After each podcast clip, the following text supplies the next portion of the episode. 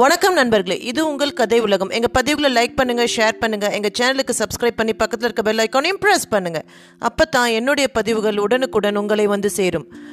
திரு இந்திரா சவுந்தரராஜன் அவர்களின் விக்ரமா விக்ரமா பகுதி இருபத்தி ஐந்து. இந்த கதையோட முன்னாடி பாகங்களை கேட்கணும்னா கீழே டிஸ்கிரிப்ஷன் பாக்ஸில் லிங்க் இருக்குது அதில் கேட்கலாம். கதை. இன்று நந்தன் பைராகி வரப்போகிறான். இந்திய போலீஸிலிருந்து இன்டர்நேஷனல் போலீஸ் வரை தேடப்பட்டு கொண்டிருக்கும் ஒரு அதிபயங்கர தீவிரவாதி வரப்போகிறான். பரபரவென்றிருந்தது விக்ரமனுக்கு. உடனடியாக போலீஸுக்கு தகவல் தர வேண்டும் என்கிற எண்ணம் ஒரு புறம் தேவராஜன் சொன்னது மறுபுறம் என்று கொஞ்சம் போல் குழம்பியும் போனான்.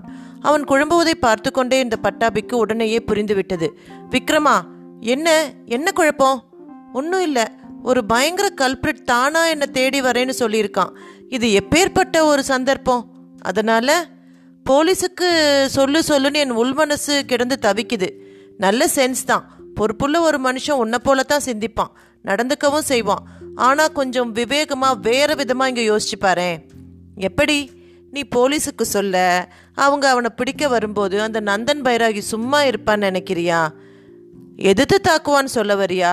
அது எல்லோரும் செய்கிற ஒரு செயல். ஆனால் இவனை போன்றவங்க மனித வடவத்தில் இருக்கிற அரக்கர்கள். தங்களை ஒரு மனித வெடிகுண்டோ வெடிக்க வச்சு தாங்கள் அழியும் போது ஒரு பத்து பேரையாவது அழிச்சிட்டு தான் போவாங்க. பட்டாபி நந்தன் பைராகி ஒரு மனித வெடிகுண்டாக செயல்படக்கூடும் என்கிற சென்சில் சொன்ன விஷயம் விக்ரமனுக்குள் வேகமாக வேலை செய்தது. அப்போ போலீஸ்க்கு போக வேண்டாங்கிறியா? போகலாம் ஆனால் இப்போ இல்லை. வேற இப்போ இதோ பார் அவன் யமன். உன்னை தேடி வர்றான்னா ஏதோ காரணம் இருக்கு. அதனால அந்த காரணம் என்னன்னு உனக்கு தெரிய வேண்டாமா? தும்ப விட்டுட்டு வாழை பிடிக்க சொல்றியா?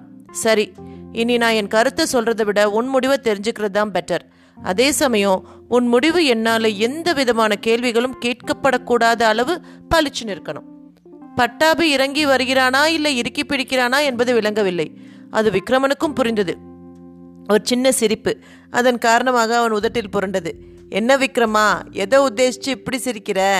சிரிக்காம நீ நம்ம தேவராஜன் சார் அண்ணான்னு உங்கள் அவ்வளவு பேருக்கும் நாடி ஜோஷி கிறுக்கு பிடிச்சிருக்கு.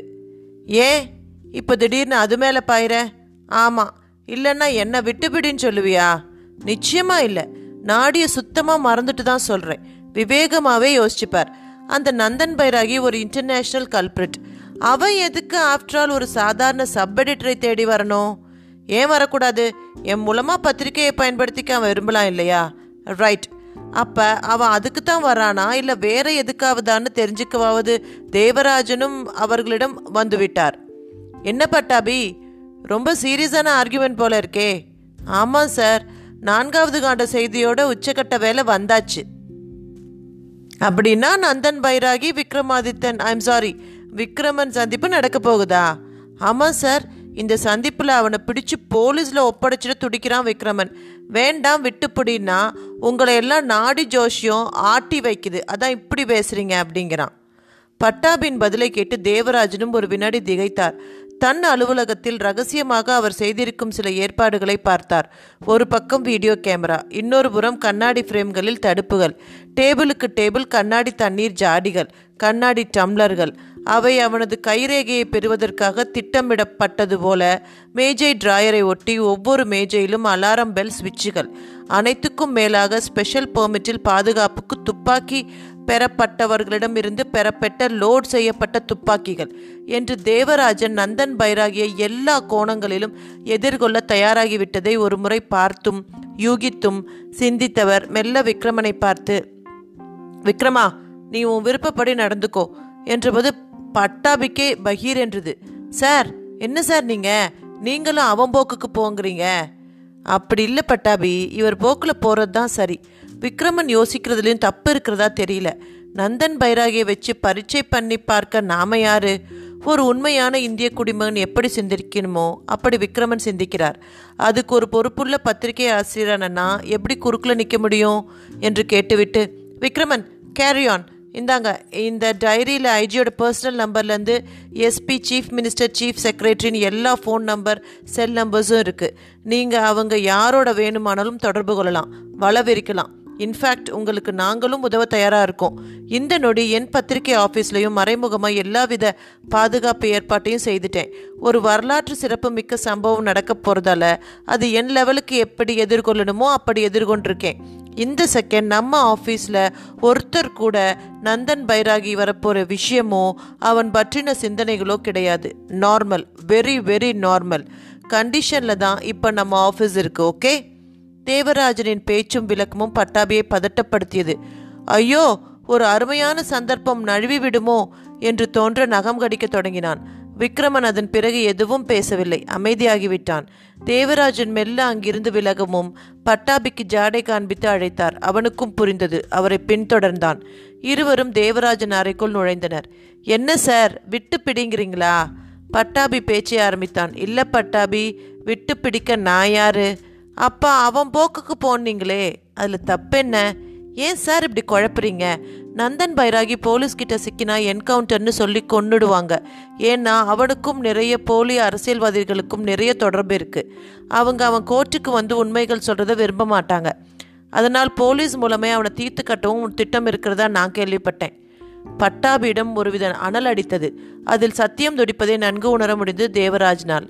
லேசாக புன்னகையுடன் அவன் தோலை பற்றியவர் பட்டாபி நீங்க நாடி ஜோஷியத்தை நம்புறீங்களா? என்று திடீரென்று நாடி பற்றி கேட்டார். இப்போ எதுக்கு சார் அந்த கேள்வி? பதில் சொல்லுங்க நம்புறேன். அதான் நம்பும்படியாக ஒவ்வொரு காண்டமும் கடந்துக்கிட்டே வருதே. அப்போ நீங்கள் பட்டி தானே? நிச்சயமா. விக்ரமன் விக்ரமாதித்தன் தானே? எனக்கு அதில் சந்தேகம் இல்லை. அப்போ எதுக்கு இத்தனை கலக்கம்? நான்காவது காண்டப்படி தானே இப்போ எல்லாம் நடந்துட்டுருக்கு? ஆமாம் அந்த முப்பத்தி ரெண்டாவது பதுமையான ஞானப்பிரகாச பதுமை கூட தீபாங்கிற பேரில் அவனை தேடி வந்தாச்சே. எல்லாம் நாடிப்படி நடக்கும்போது வீண் கவலை நமக்கு எதுக்கு? ஓ நீங்கள் நான் அடிப்படையே நடக்குங்கிற நம்பிக்கையில் இருக்கீங்க. நான் எதனாலேயோ அதை மறந்தே போயிட்டேன். பரவாயில்ல போங்க போய் வேலையை பாருங்க. நானும் நடக்க போகிற பிரபஞ்ச அதிசயத்தை ஓரமாக ஒதுங்கி நின்று கவனிக்க தயாராயிட்டேன். சரி விக்ரமன் ஒருவேளை போலீஸ்க்கு போக முடிவு செஞ்சா? போகட்டும் நாடி ஜெயிக்குதா? அவர் ஜெயிக்கிறாரான்னு பார்ப்போமே தேவராஜனின் ஸ்தரம் பட்டாபியே சிலிர்க்க வைத்தது. அதே சமயம் விக்ரமனும் ஒரு முடிவுக்கு வந்திருந்தான். போலீஸுக்கு சொல்லி அவர்கள் துணையை கேட்பதுதான் விவேகம் என்கிற முடிவுக்கு வந்திருந்தவன் தொலைபேசியை நெருங்கி சுழற்றினான். தேவராஜன் தந்திருந்த பாக்கெட் டைரி மிக உதவியாக இருந்தது அவனுக்கு. ஆனால் தொலைபேசி தான் வேலை செய்யவில்லை. எரிச்சலாய் வந்தது. நிமிர்ந்தான். அவனையே வெறித்தபடி தமிழரசி. அவள் கண்களில் அவன் மேலான ஆசை வரி ஒரு சிறு சுடர் ஒளி கணக்காக. அவளின் பார்வை அவனை கூட என்னவோ செய்தது. அவள் இருப்பதை உணராமல் ஃபோன் செய்ய தொடங்கியதே தவறு என்பதும் புரிந்து முகத்தை திருப்பிக் கொள்ள அவளை வாய்த்திருந்தாள். டெலிஃபோன் டிபார்ட்மெண்ட்டில் ஸ்ட்ரைக்கா சார். அதான் எல்லா லைனும் டெட் ஆயிடுச்சு. என்றவளை அதிர்ச்சியோடு பார்த்தான். என்ன ஒரு இர்ரெஸ்பான்சிபிள் ஒரு அவசரம்னா இப்போ என்ன பண்ணுறது இந்தியாவில் பிறந்ததுக்காக வருத்தப்பட்டுக்க வேண்டியதுதான் சார். தமிழரசி பட்டென்று சொன்ன பதில் அவன் பொட்டில் அடிக்கிற மாதிரி இருந்தது. வாய மூடு. மனுஷங்களோட தப்புக்கு நாடு என்ன செய்யும்? இது எப்பேற்பட்ட மண் தெரியுமா? காலடியில் கடல் அலையும் தலை உச்சியில் பனிக்கட்டியுமா? தரைமட்டமும். பூமியோட உயர்மட்டமும் ஒரு சேர கொண்ட ஒரே பூமி இது மட்டும்தான்.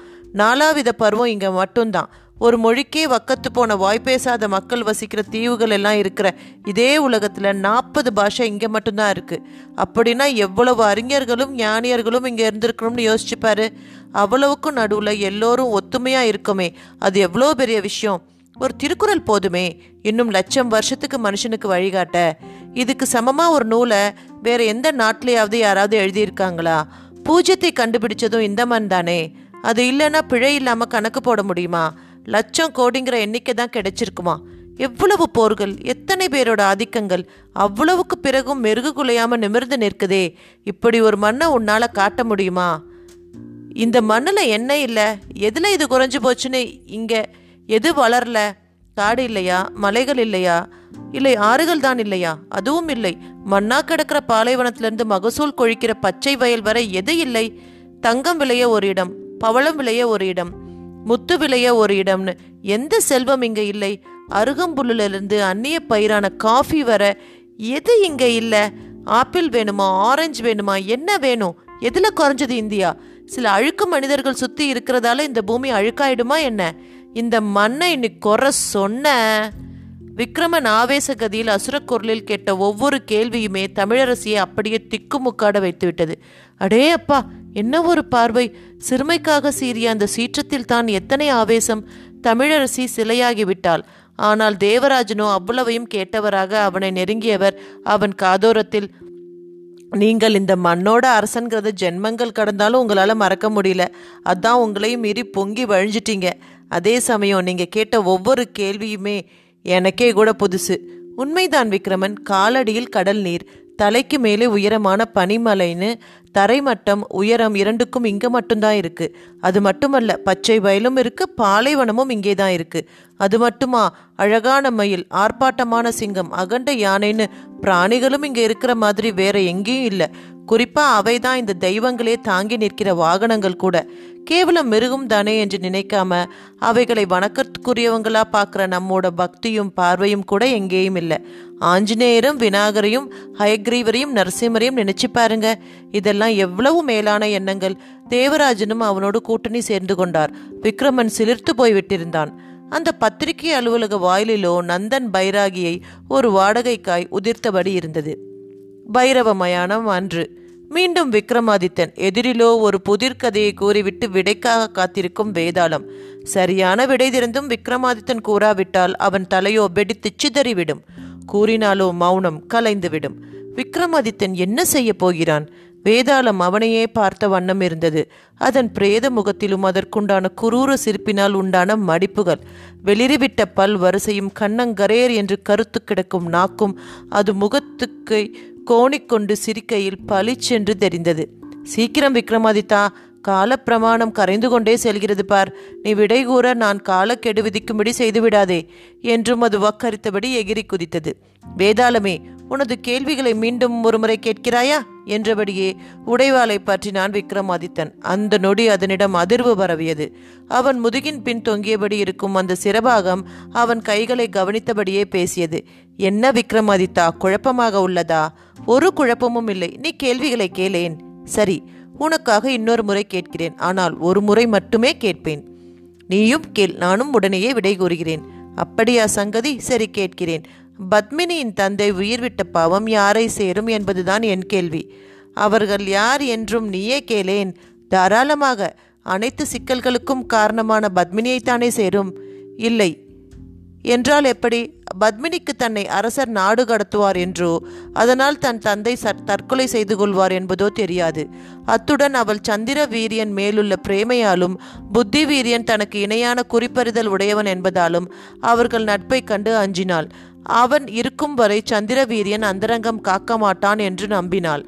அவள் அப்படி எண்ணியதில் பிழை இல்லை. எனவே பத்மினி எந்த வகையிலும் குற்றவாளி இல்லை. பாவமும் அவளை சேராது. அப்படியானால் அந்த பாவம் யாரை சேரும்? புத்தி வீரியனையா சந்திர வீரனையா இந்த இருவரையும் கூட அது சேராது. இவர்களில் ஒருவன் காதலித்தவன் ஒருவன் காதலுக்கு உதவியவன்.